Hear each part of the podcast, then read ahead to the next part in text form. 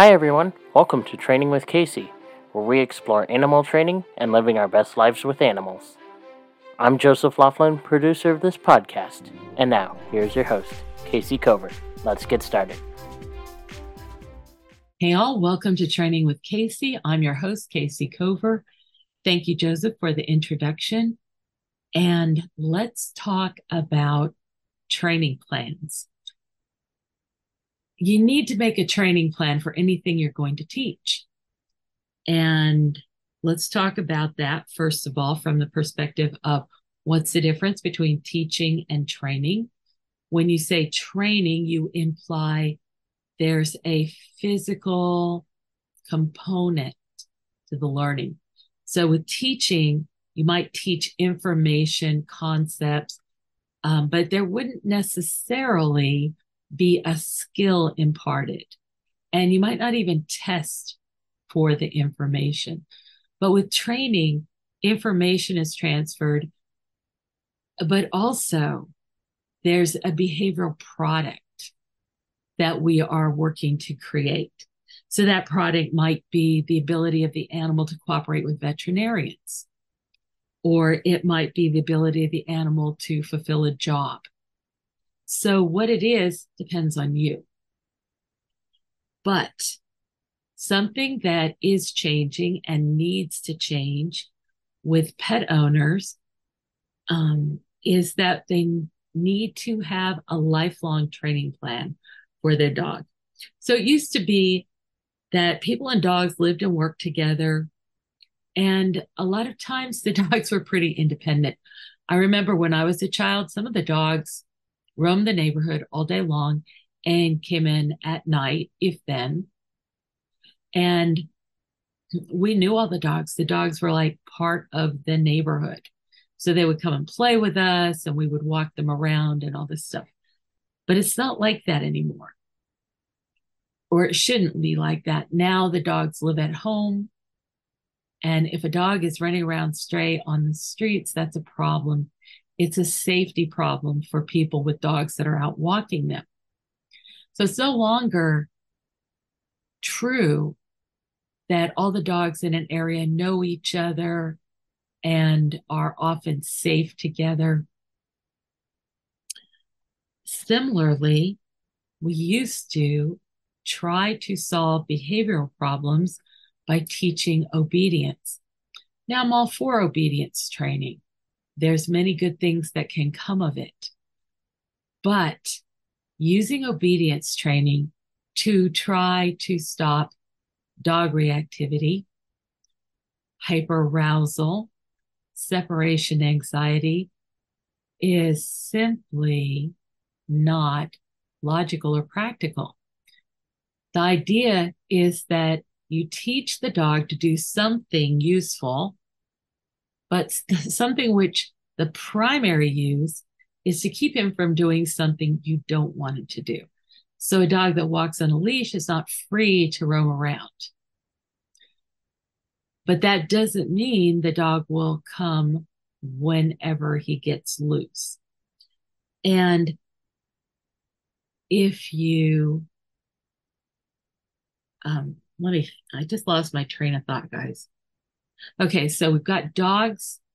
Oh, so then if your dog is barking constantly, you can ask him to sit on a place, but that won't necessarily stop him from barking. And so then what do you do? Well, what you need to do is get in there and speak specifically to the dog about barking. And so rather than, you know, get him involved in something that lessens the likelihood that he'll bark. You get his brain thinking about and recognizing barking. What is barking? What are the other options? What are we asking you for right now? And then we can get in there a lot of times solve the problem very, very quickly.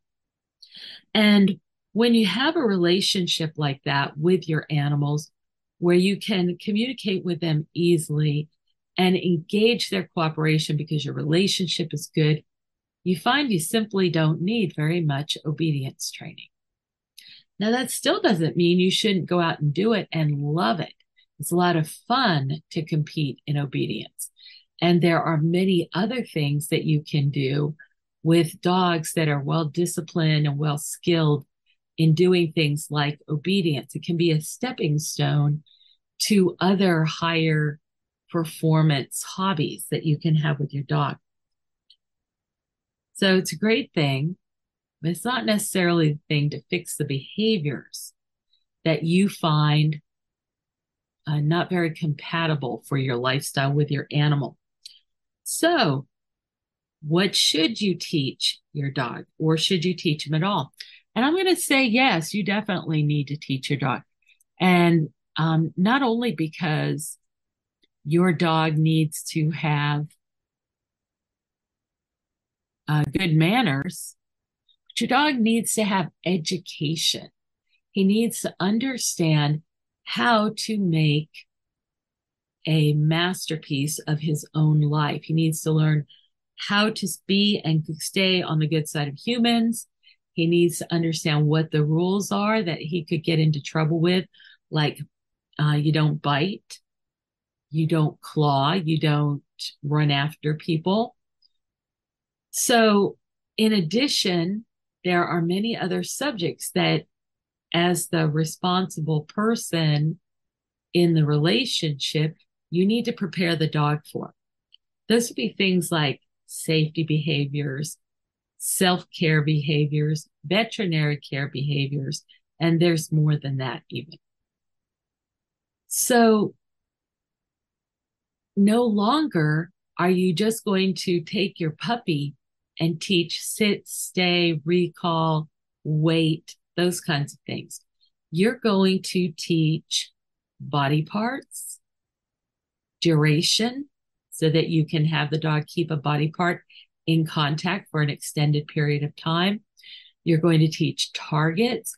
You'll teach the animal how to cooperate with getting an injection and also with giving blood, cooperating with ear cleanings and ear exams, eye exams, toothbrushing, swabbing the mouth, taking something out of the mouth, maybe even scaling the teeth.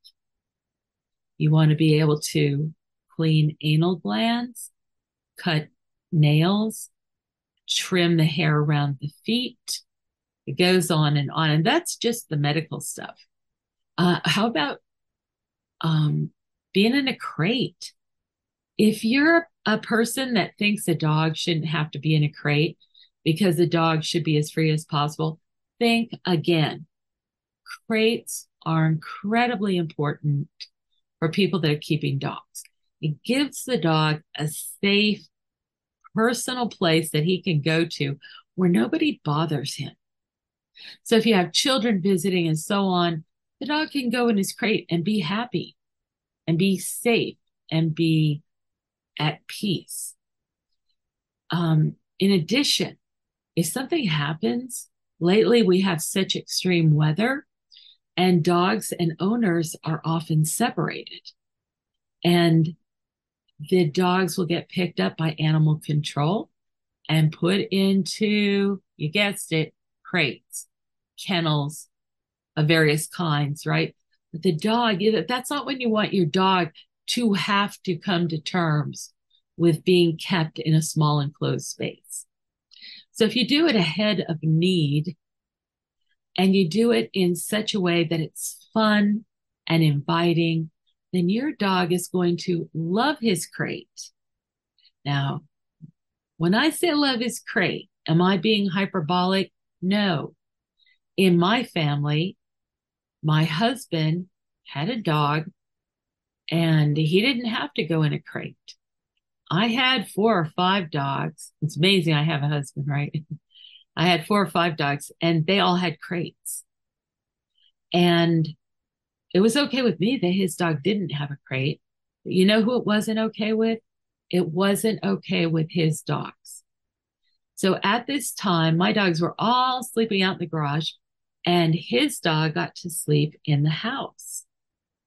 And so every night when we were going to bed, I would take all the dogs into the garage together, but Shadow didn't stay there. He would come into the house. until he wouldn't. Shadow became downright militant. He wanted a crate. How do I know this? Because he would sneak into Callista's or Kia's crate and then stand there like he owned it, trying to displace them. I would have to gently but firmly remove him from their crate so that they could go to bed. But I got the message. I brought Dave out to see this whole routine, and we decided to get Shadow his own crate. Now, I didn't mind if it went in the house, and I didn't mind if it stayed in the garage, but Shadow minded. Shadow wanted to be out with the other dogs.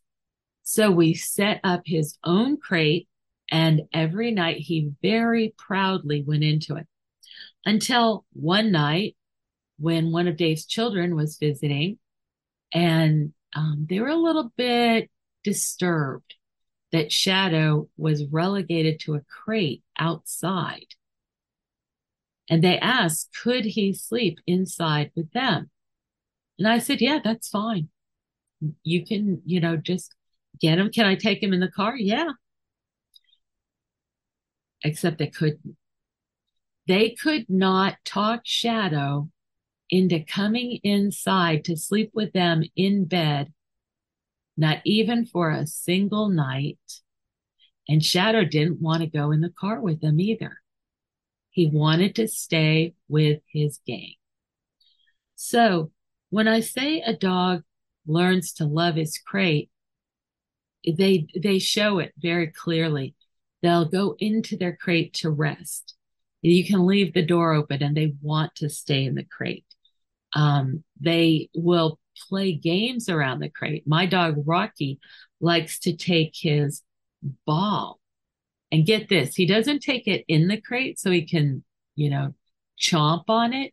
He puts it right outside the crate so that then when we close the door of the crate, he can sit there and stare at it intensely and try to will it to come through the bars of the crate to him. Yeah, this is what I live with. Okay, so your animal needs to know about crates. What about muzzles? Yes, the answer is he needs to know about muzzles. And you know what? Not just one kind. Like some people will say, oh, um, get one of those basket muzzles. It allows more air circulation. The dog can drink through it and even get treats. Well, you know what? It also allows the circulation of the chompers.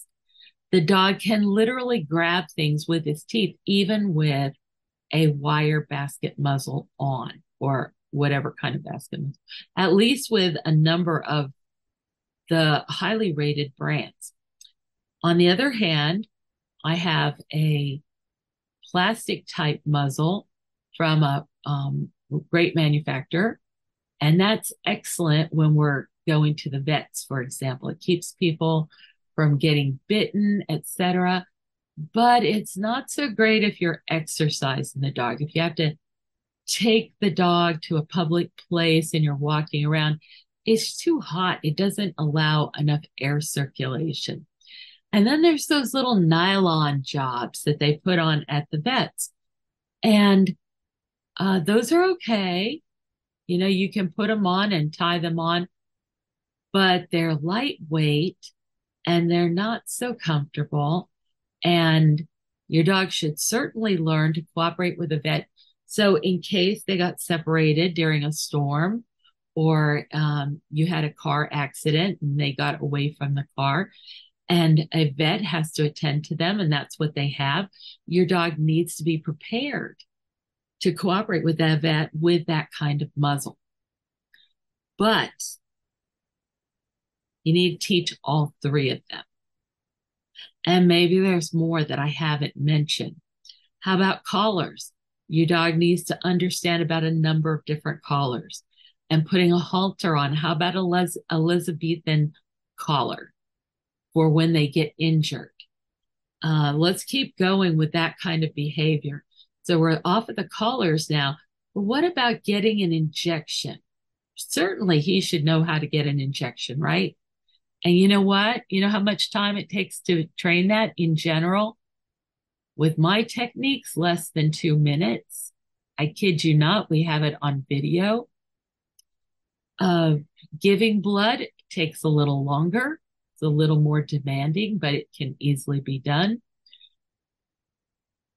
Trimming nails is one of the more challenging behaviors, but we can not only get the animals to generally cooperate with that happily, but to even volunteer. Often, when we teach the dogs to do these kinds of things, um, they go from not wanting to do them to wanting to be the first one to do them. And if you want to see proof of that, go look up our um, blood collection video for the pigs at the University of Maryland. And you'll see the old way that they um, taught the animals, or that they didn't teach the animals, but they collected blood. And then you'll see the new way. And the new way took an average of one hour to teach, not in one setting, but in three to five minute sessions, two to five, four times a week for about two and a half weeks. And the biggest problem we had is all the pigs wanted to be first. So there you have it. That's why we call it perception modification. They went from being afraid of the procedure to looking forward to the procedure. Now, I promised you proof of that. If you watch the video, it's like 34 seconds long, I think. And you'll see the first way that they collected blood, and then you'll see the second way. And it's so quiet. And if you look, you will see that behind the tech collecting the blood sample from the willing pig is a second pig politely waiting his turn because he wants to be second. It's great. It's great. I'm sure everybody would like to have that. So let's get busy on it. All right. So let's talk about this systematically. Training requires two things communication and motivation. So you're going to need to teach communication skills and you're going to need to develop motivation habits. Motivation is almost like capacitators where you store up good stuff that then causes the animal to want to do more good stuff together. So capacitance in motivation, capacitors. All right. So uh, the communication, I've, I've got an outline up here for you to follow with me, includes four big elements. First is name and explain. That is simply a process of narrating what's going on. You're explaining everything to the animal as it goes by, as if you were the animal's paid guide to the human world, which you are. It's absolutely what you are, except for the paid part. Okay. So you're going to teach, uh, you're going to use name and explain to name everything that's going on around the animal. And you're going to use it to create vocabulary. Now, I just thought of another thing I have to tell you here. Let me just add that. We'll get to it.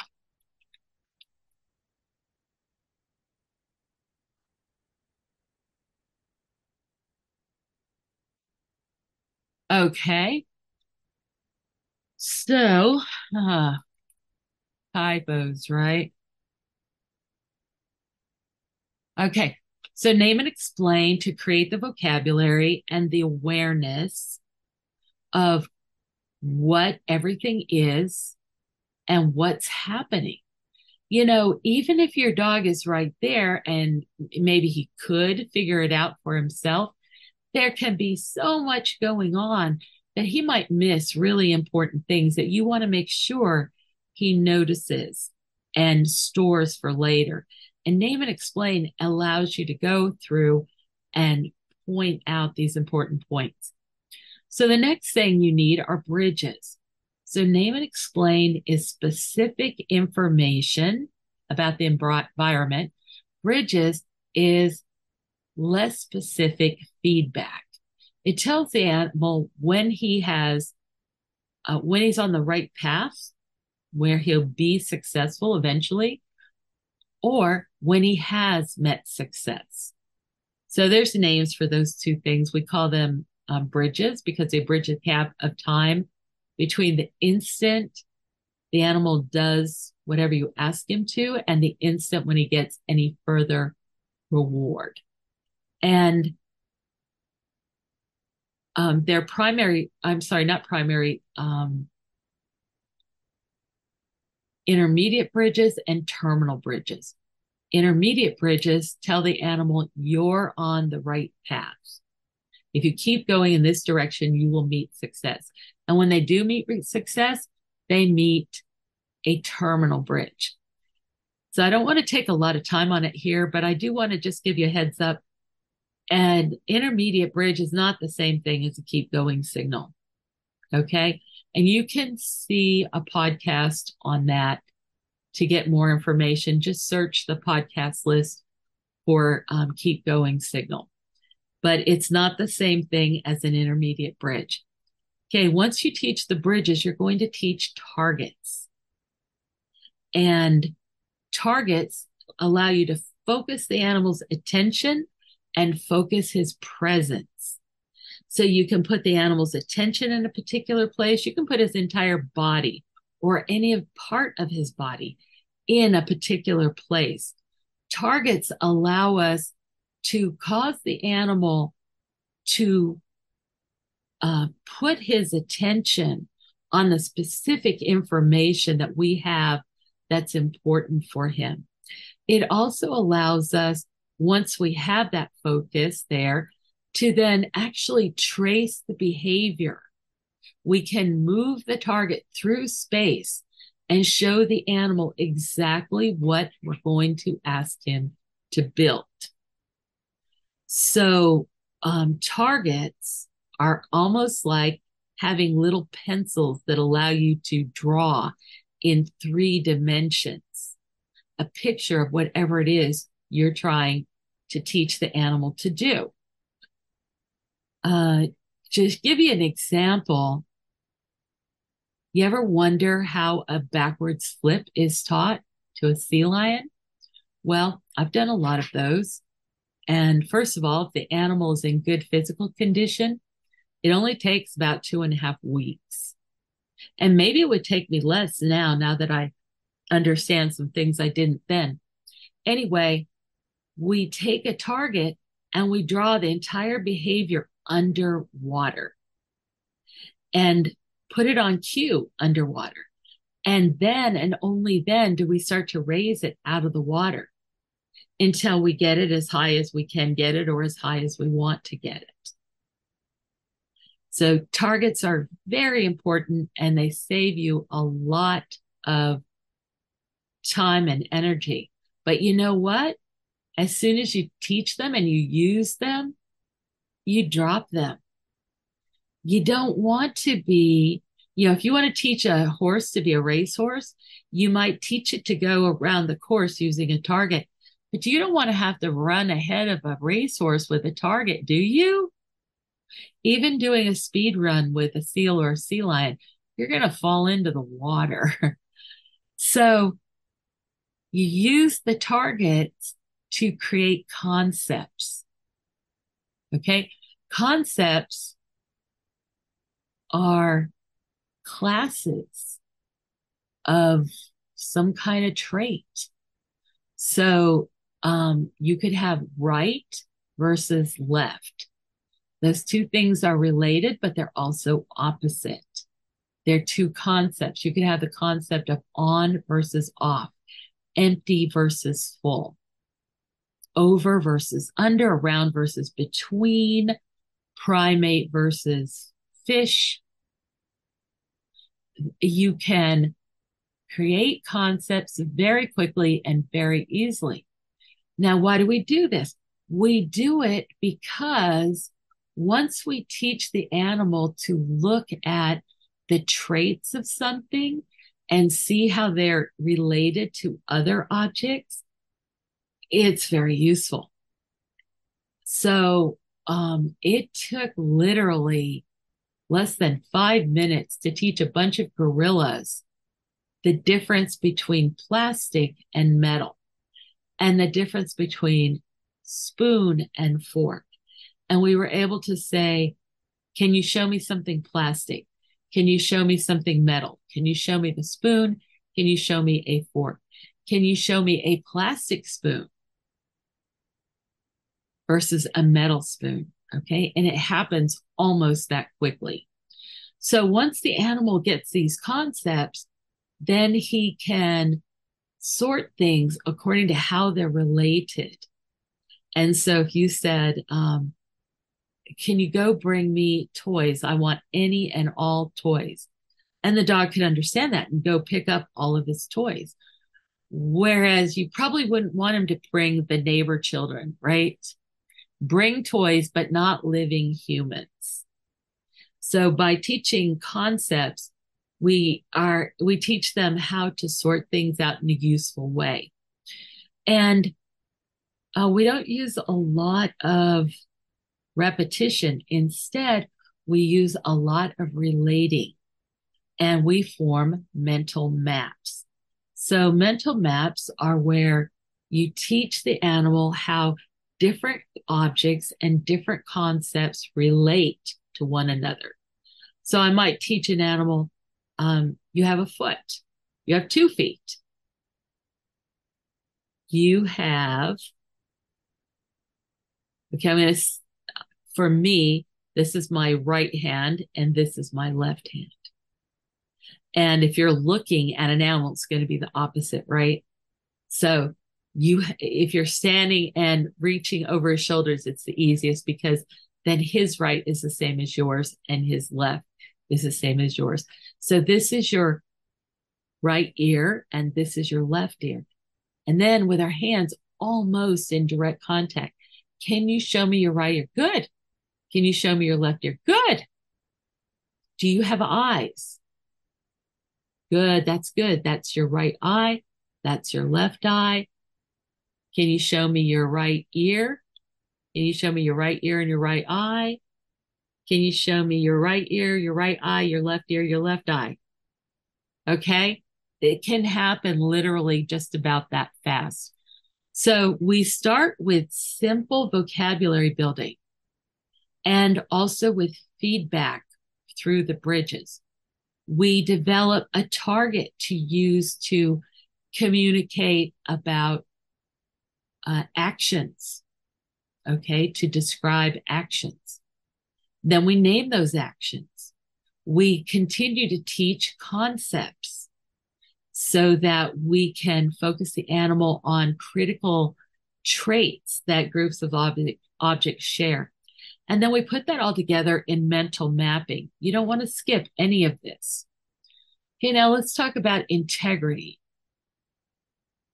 I have identified six elements of integrity, and they're all really important to your relationship with animals. And I have said, and I'll say it again integrity, I believe, is the biggest safeguard that you can put in place in your work with animals if you constantly show integrity to the animals, they are most likely to show integrity back to you. And that's a really wonderful thing. Um, now, once you get, have this habit of integrity, so the animal is comfortable with you and knows you're not going to try any dirty, underhanded tricks like grabbing him when you didn't tell him that you needed to take his lead, or uh, sticking a needle in him without him being prepared, or putting your hands on a dog that you haven't asked permission to. So you have this integrity, and now we use our communication skills to start showing the dog what we want to do and what we want them to do. And what happens is through our relationship being good with this dog, almost always they align with our purpose. So they drive themselves to collaborate with us on these behaviors. they have alignment with our goals. That's an extremely wonderful place to be and very important. And you don't want to skip it in your training process. Next, I like to add gamification to my work with animals. I play jokes on them. I let them play jokes on me. I play games. We set up competitions. We got to play fair in most of the cases. Um, I know this probably looks really weird. I had a video up recently and I asked my dog to do something and he didn't do it very well. And I called him a weenie dog. You're a weenie dog. This dog isn't a weenie. This is big, strong, rough, tough German Shepherd. He's no way a weenie. I would call him a weenie when he cheated or when he didn't really give it his top effort. But then if I did it wrong, I would go, oh man, I'm such a weenie. I don't know why weenie, right? Like a chiweenie. No offense to the chihuahuas, but it's like, it's a little effort, not a big effort. Okay, so motivation, integrity, alignment, and gamification. All right, now let's talk about the priorities of the actual training. We talk about the things that we put together to set the stage for effective training, the communication and the motivation. And now we're going to get into the actual jobs. So think of training this way, at least for an exercise. I don't look at it as I need my dog to sit, stay, roll over, and get a shot. I say I need to teach my animal safety behaviors so they know not to bite, they know not to jump on people, they know not to lunge. I need to teach them husbandry behaviors so that I can easily and safely feed them, keep them in the correct area for them, put their leads on and off, put muzzles on and off, give them supplements, give them, uh, you know, whatever they need, right? The husbandry is the care of the animal, you know, the daily care. Then we have the vet care, and that's where we definitely would be teaching them about eye exams, ear exams, uh, toothbrushing, swabbing the throat, uh, looking up the nose, trimming the nails, trimming the hair between the nails, uh, cleaning the ears, impacted anal glands, injections, taking their thermal, their rectal temperature. And maybe they don't do that very much anymore, but I like to cover all the bases, right? So to speak. And so I still do that with a digital thermometer. I always reassure the dogs. I have a clinical interest only. Okay. And uh, what else do we have? You know, you might even have to put, put a tube down a dog's throat. You might have to bandage any part of them. So you need to teach them about these things before it's an emergency. That is not the time to stress him out by requiring him to hold still when he doesn't understand something. You need to teach ahead of need. Okay, so number four is environmental resilience. You want your animal to be able to function not just at home, but also outside in your backyard and maybe your front yard and maybe on the street and maybe in your car and maybe in the vet's office and at the school, the, tr- the dog training school, and maybe at the dog park, although I don't tend to go to dog parks, and maybe at your neighbor's home and at your friend's home and at a school, and you get the drift. What about is your dog afraid of gunshots? Is your dog afraid of sirens, air brakes? Um, does he want to lunge after birds? Cats, dogs. These are all things that your dog needs to learn to deal with that are part of his environment. So he needs to adapt to that environment. He needs to be able to change environments pretty quickly. Yeah, because you never know what what you're going to have to do. Okay, next we have proofing. And your animal has to understand that whatever he learns, he needs to honor your requests in all these different environments we go over. So proofing is where you actually test to make sure you have what you trained for and what environments you have those behaviors in. And finally, we get to the really good part. Next, your dog gets to have a career. This is so important because your dog is doing all this stuff for you. He's learning to cope with his um, stresses and manage his own behavior. He's learning not to jump up on children, to be quiet, you know, at home or in the library or whatever.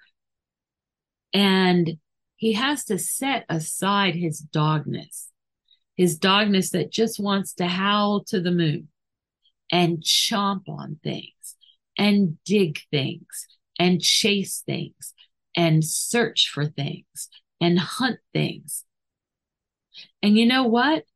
As a collaborator and an ally to your dog, you need to align with his passions in the same way you ask him to align with yours.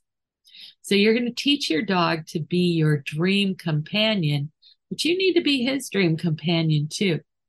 And you need to look for a career that's suitable for your dog. Your dog might like to do tricks. Your dog might like to do performances, uh, maybe therapy, maybe going out and being a public figure, maybe doing obedience or hunting or search and recovery or detection or running with a coach. It could be anything. But look at the nature of your dog and his passions. And you're often going to find his passions in his problem behaviors. Okay. Like uh, herding dogs that run and nip at the feet and legs of other, you know, people running around or other dogs or something. And um, that's because they really want to hurt things heard, not hurt. Maybe they want both, but we're going to give them the benefit of the doubt. And so get out there and teach herding. And if you don't know any sheep, try Treibball. There's lots of ways that we can do these things together. Okay. So now I'd like to talk to you a little bit about uh, how you figure out what behaviors you're going to need to teach. And to do that, I create a lifeline. And I have two kinds of lifeline. I have an annual one, and I have a life long. There we go, lifelong lifeline. Okay, so I'm typing this as we actually talk. Bear with, bear with. Thank you.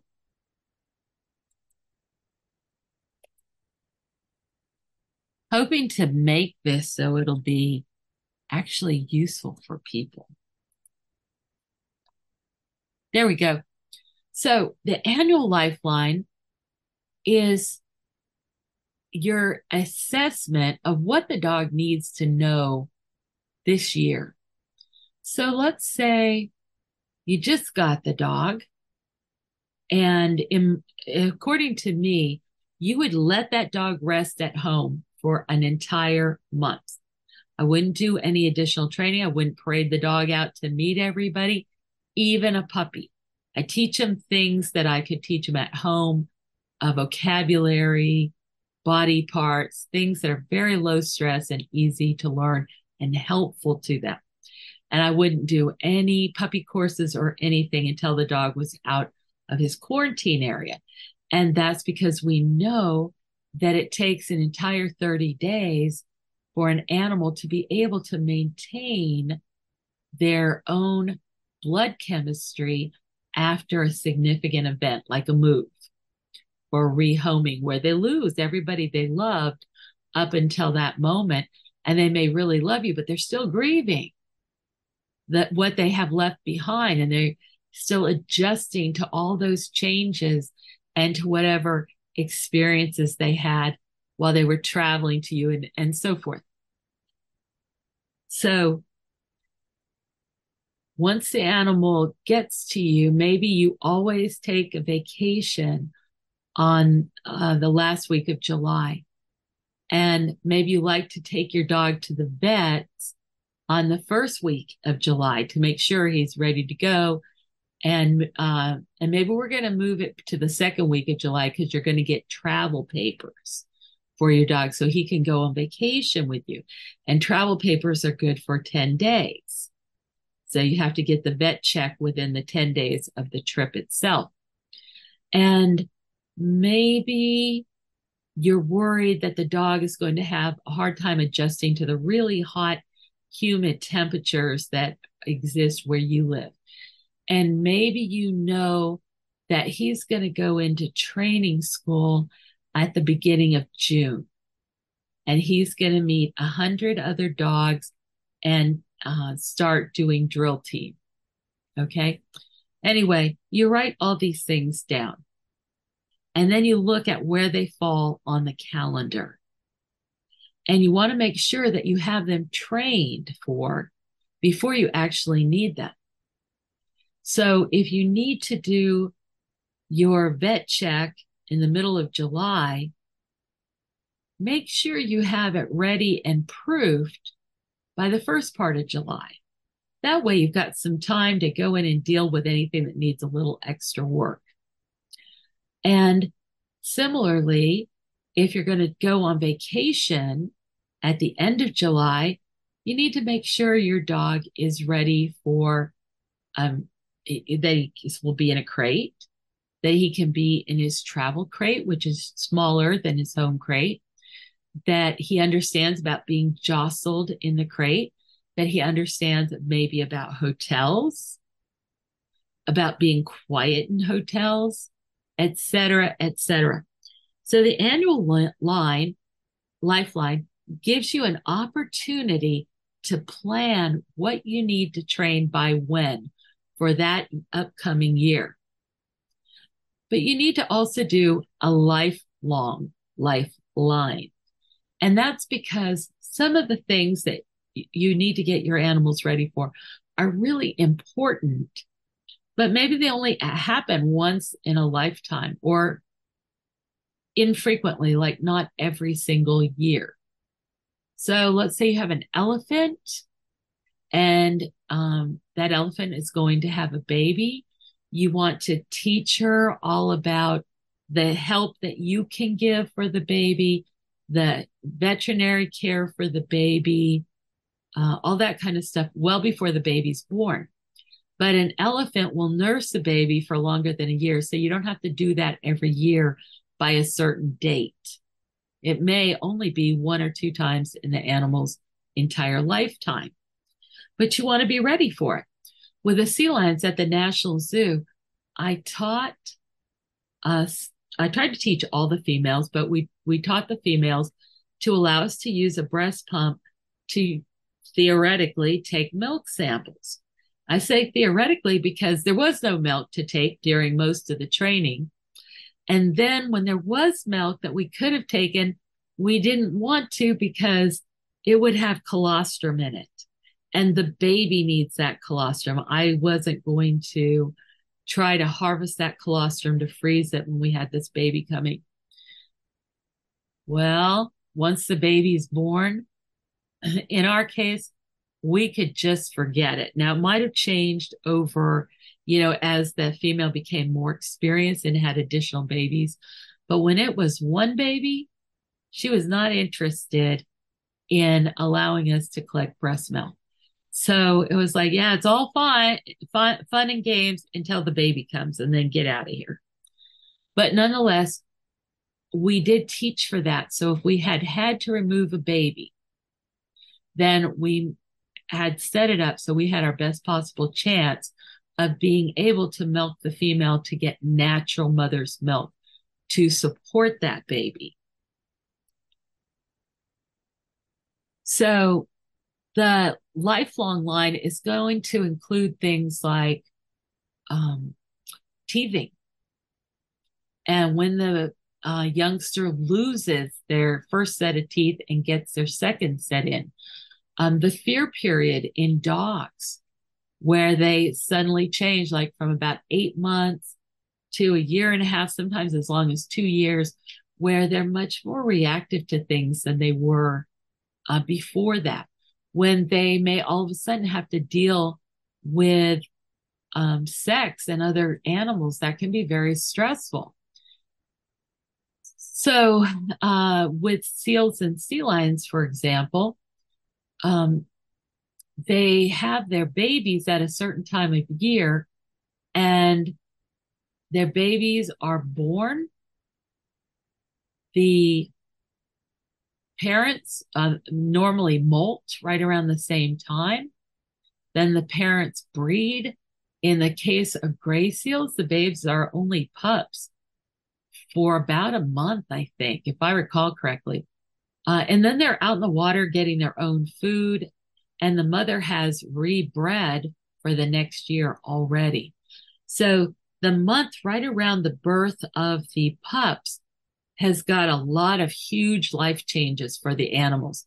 The pups are born, the pups are cared for, the parents molt, um, the mother rebreeds, and these are things that are stressful for the animals as well as uh, changes. And so you want to have them be prepared for that. And let's say you had to, with um, sea lions, this would happen May and June. And let's say you needed to do a test because you had to send an animal somewhere in the middle of July.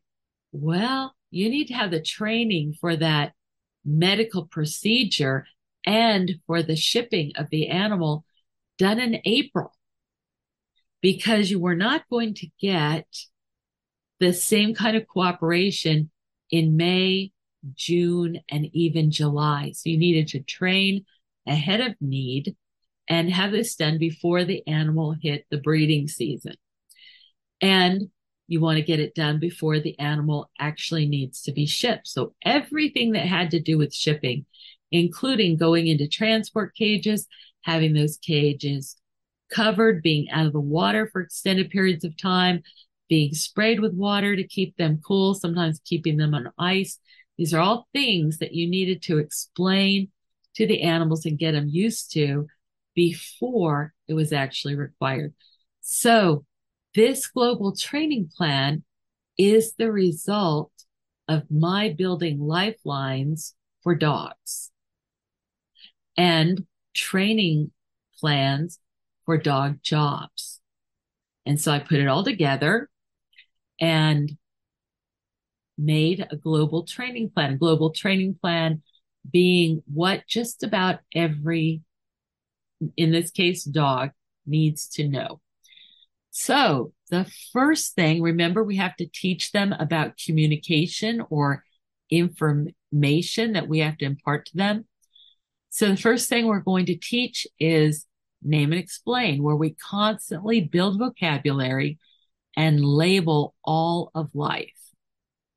Then there's the bridges, the terminal bridge and the intermediate bridge, and um, targets. And for targets, we're going to teach the two finger target first in general, but also a pole target, which is an extension of our reach you think about the sea lion that I told you, where you teach them to do a backwards flip. I can't do that using having them target my arm because I can't reach that far in the water. So I need a target pole. And um, you also often want a target station, which allows you to send an animal out to a remote place and to stay there and wait and we're going to teach them the concept of distance, direction, and duration. Now, here's the good news. To teach the terminal and intermediate bridge and the two finger target takes less than two minutes. And I can add the pole and the station target and teach which of those is takes priority over the others in another two minutes. And then I can teach distance, direction, and duration in another two minutes. So in six minutes, I can do all of this. So it's not a problem. It's not like it's a big job. You just need to do it. You just need to t- have the courtesy to explain these things to the animals. So what do we do next?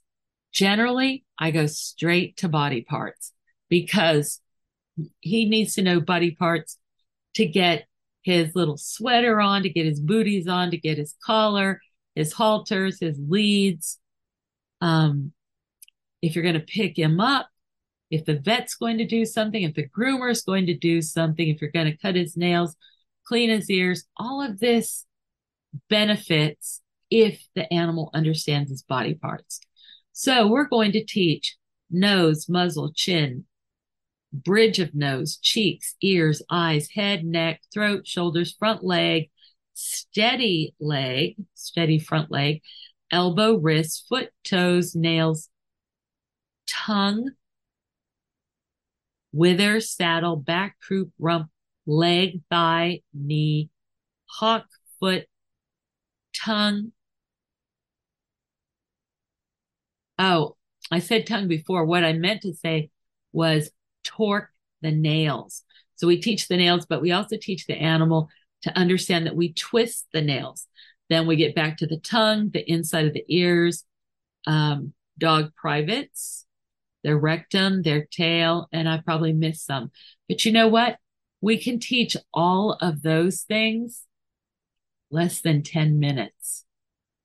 Hard to believe, but it's that fast. And you don't have to teach them all at once.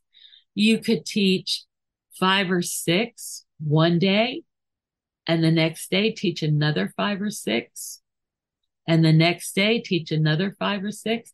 And then you start relating them back and forth. So the dog knows I have four feet and these two are right feet and these two are left feet.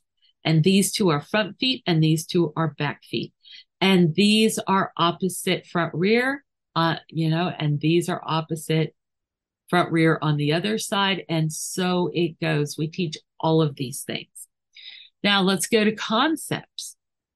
Here are concepts that we always teach right versus left, up versus down, tight versus loose, one versus two versus four, front versus rear, over versus under, around versus between, proximal versus medial versus distal versus ventral versus dorsal, quiet versus versus um, uh, like vocal or barking, wait versus execute, so that I can give a cue and ask the animal to wait until I then give an execute cue.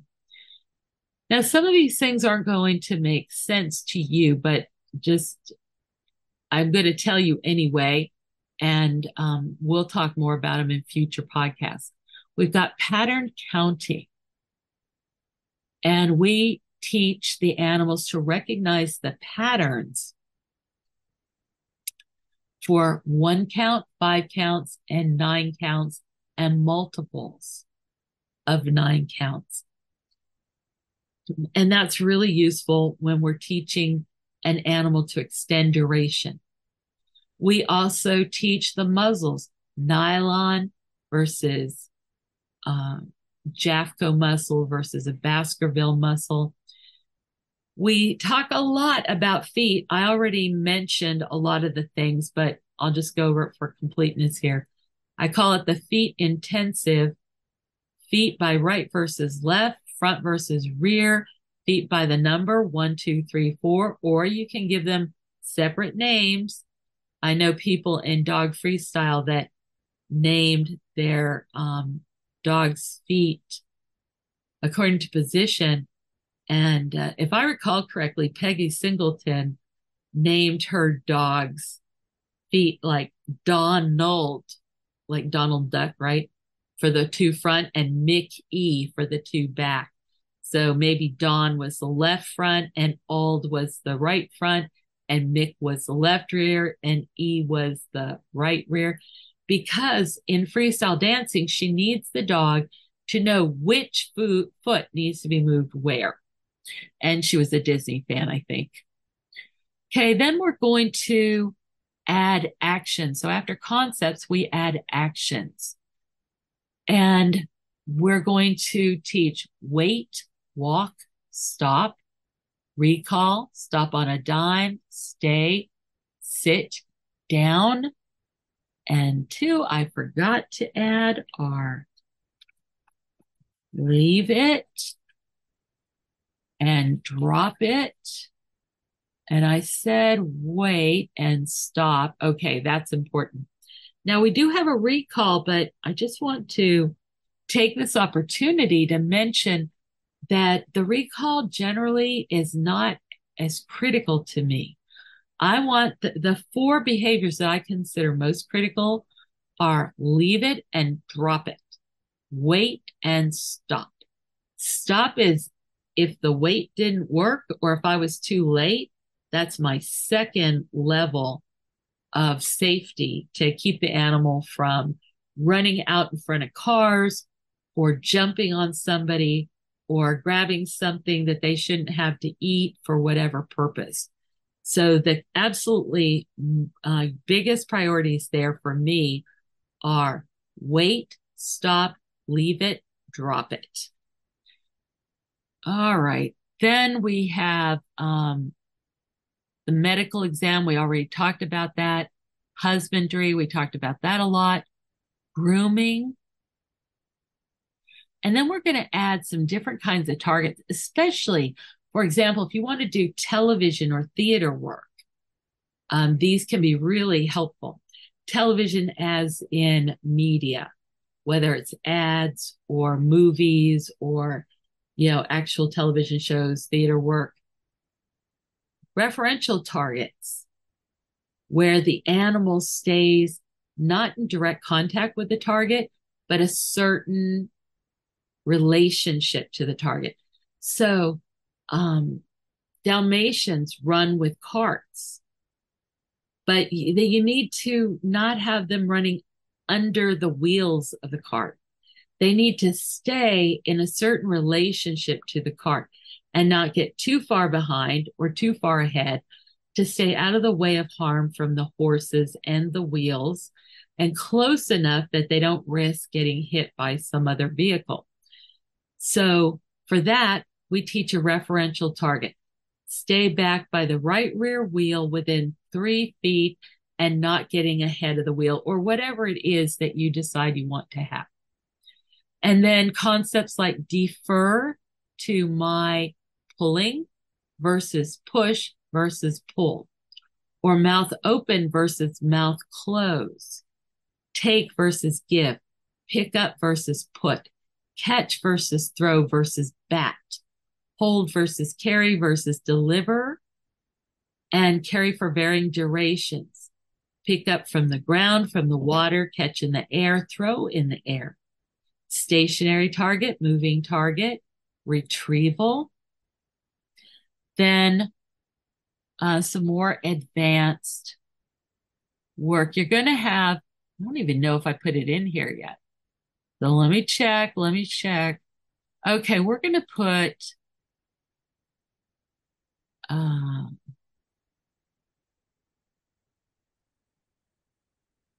loose lead walking. I'm going to put that after drop it. Sheesh, after all these years, it's hard to imagine that I would actually forget something. But anyway, there it is. So we added loose lead walking. Okay, more leash work. Drop sit, drop down, remote wait. Remote wait being where the dog isn't right next to you, but he has to stand there and wait. Remote return to me, where let's say you're walking and you drop the dog in a sit or a down and you keep going. And then you're far away and you give him a finger signal and the dog returns to you. Gaits like walk versus run versus pacing, a stealth approach. You can see why, right? uh, following finger cues, indefinite durations. My dog, King, the Wonder Dog, an amazing, amazing dog. And he would wait outside of a store for me for hours, or he'd wait outside of my classroom for hours if necessary. Just an amazing dog. Uh, let's see, up and down stairs, walls, obstacles, crossing bridges, crossing gaps, going over fences and gates. Very useful when you have a dog that's doing farm work with you. I had to check three rams at the University of Mar- Maryland. So every morning we get there and the fence was about five foot tall. And mm-hmm. I would climb over, but I didn't want to go in with the rams first. So King would jump up the wall and jump down with the lamb, rams and kind of clear them out so I could then jump down and go to feed the other animals without having any altercations with rams at all. So going over fences and gates can be really good. Okay, remote, remote targeting, basic sends to targets, to series of targets, to a chaotic series of targets. All right. We don't stop within reason. We keep going. Makes it more fun and interesting. Remote targets add an interrupt. So where, for example, you're sending a dog out to another person, but you can stop them on the way. So go, stop, go, stop, go. Okay. So maybe you're sending the dog out and uh, you see that there's bicyclists crossing this path and you need to stop the dog until the bicyclists cross. So these are concepts that are very useful, but a lot of people never get around to teaching them. Uh, so remote drop sit down, stay, return, resume, and an implied target. And that's where, for example, you show an animal a relationship to something, but it's not quite within reach or it's not quite the same type thing. So if I teach my animal to mimic the target I create with my right hand with his right front leg, that would be a thing. I might say, okay, can you move your foot like this? Or can I'm going to move my rear leg this way. Will you move your front leg the same way? And um, this amazing trainer, Tina Humphreys, did a lot of that with her dog Shandy. Okay, other things, boundary training. Your animals should know where the limits of your property are. Many of them will just respect that if they know what it is. Indefinite stay where, um, if necessary, you can leave the animal indefinitely. How to deal with children, how to resist arousal, to tolerate the weird stuff that kids do, to trade up. I always teach dogs that if a kid takes your food, you come tell me, I'll give you something better. And the dogs would look at it as an opportunity. I caught King the Wonder Dog taking things to the kids so they could have them and then coming to me like, uh, the kid took my this. So do you have any stake in there? So trading up. Uh, let's see. Retreat, allowing the kids to retreat, allowing the dog to retreat, allow taking food, allow hands in face, resist chasing regardless of running and screaming, and check the dog for resource guarding. A lot of times with resource guarding, it's amazing because I've been sent some resource guarding cases that I actually never saw. And in one case, the owners were watching the dog with me, and the dog came and she's chewing on a like a nylabone on my feet, just about. And so I was telling them that you need to tell the dog what you want to do. And I said, okay, I'm going to pick up your bone. And you need to tell the dog when you're going to switch levels. So as I'm bending over, good, good, good, good, good, good, good, good. And I pick up the bone. And then I turn to the owners to say, you know, when you explain to the dog what you're doing, that makes it so that there's no uncertainty for the dog. They're not worried about what's going to happen. But the owners stopped me in my tracks because they were shocked. They were literally shocked. And I looked at them and I said, Is this not normal for you? And they slowly shaking their head. And they're like, We wouldn't be able to pick that up. And I'm telling you, as crazy as it seems, simply telling the dog what you're going to do will solve so many problems. Okay, so children, that is something every dog should learn. And you know what else I'm going to add here? Hide and seek and find children and all family members. Your dog knows what each of you smells like. If all of a sudden your child wanders off, your dog knows where they went. What he doesn't know is how to tell you. It's up to you to establish a way to ask your dog to find your children. And that way, if the need ever arises, you can simply ask your dog what he knows about where your children are. All right, now let's talk about task training. Okay, ha- take uh, faith, guys. This is the last of it. So I'm just going to name some of the kinds of tasks and careers. Anything with scent. Dogs are so good at it and they love it. And you know what else? It's the best way to tire them out. It's, I know that it tires them out, but I'm told by other professionals that it's the best way to tire a dog out. So you have scent tracking, like finding fugitives or people that have gone wandering, scent identification, like telling what kind of animal has passed there or whether or not somebody has cancer or COVID, agility, freestyle, frisbee, dock diving, hunting, herding, livestock guardian, service dog, alert dog, therapy dog, and you add the rest. There's so many more we could add already, right?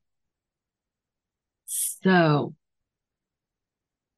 now, once you get all that done, just remember that you keep doing it. You keep revisiting things. You keep making things more interesting. Training is a way of life. Teaching or learning is a purpose of life. You want to experience and explore as many things together with your animals as possible. Okay, let's do a, just a quick summary. Okay, for training, you have to get communication and motivation. Then you're going to set your priorities. You're going to cover communication first, then motivation, then safety, husbandry, vet care, environmental resilience, proofing, and career. To figure out what actual behaviors we need to teach in all of those categories, we use lifelines. We use a lifelong lifeline and an annual lifeline to make sure that we have our training in place before we need it and to make sure that uh, I think I forgot to mention it the first time through. You spread the training out. If you have 10 things that you need to train and they're all due in December, you don't start them all in November. You start, you know, the most important one in January. And as soon as you get that well on the way, you're going to add another one. You'll have, you'll be adding most months a new thing at least every month. And maybe you're going to take a couple of months off for breeding season or for your vacation travel or something like that. Okay, then we set up information skills, name and explain, bridges, targets. Uh, we name things, body parts, concepts. We teach pattern counting uh, training for all the different things that are used for their husbandry. So I mentioned muzzles, leads, collars, Elizabethan collars, all those kinds of things. Then we add actions. Then uh, cooperation with various medical procedures, husbandry care, grooming, special targets and what their uses are, um, very commonly needed concepts and components. A component is a mini behavior. It's a little tiny piece of behavior. Then more leash work that's more advanced, then remote targeting, boundary training, indefinite stay, child proofing. So important. And then task training. The dog needs a career. Okay, that's it. Isn't that easy? Aren't you glad we did this? All right. I, uh, let me know if you want to have access to the printed version of this. So put it in the comments. And um, if people are interested, I'll see what I can do. If you just want to make your own, that's fine too. Hey, people, every day, every time, I thank you for sharing this with your friends. It's helping me to get the word out. And of course, I'm passionate about all animals having the very best opportunities to live their best versions of themselves. So thank you for your help getting the word out. Thank you for your likes, your comments, your subscriptions. Please tell your friends and we'll see you next time. Take care. Hey fans, are you enjoying training with Kayce? Don't forget to subscribe to the podcast on iTunes or wherever you get your podcasts from. Also, don't forget to subscribe to Kayce Covert on YouTube. That is youtube.com forward slash C slash Kayce Cover. Also, give the podcast a like, share, and comment. Thanks for joining us. Come back for more news and views on animal training and living with animals.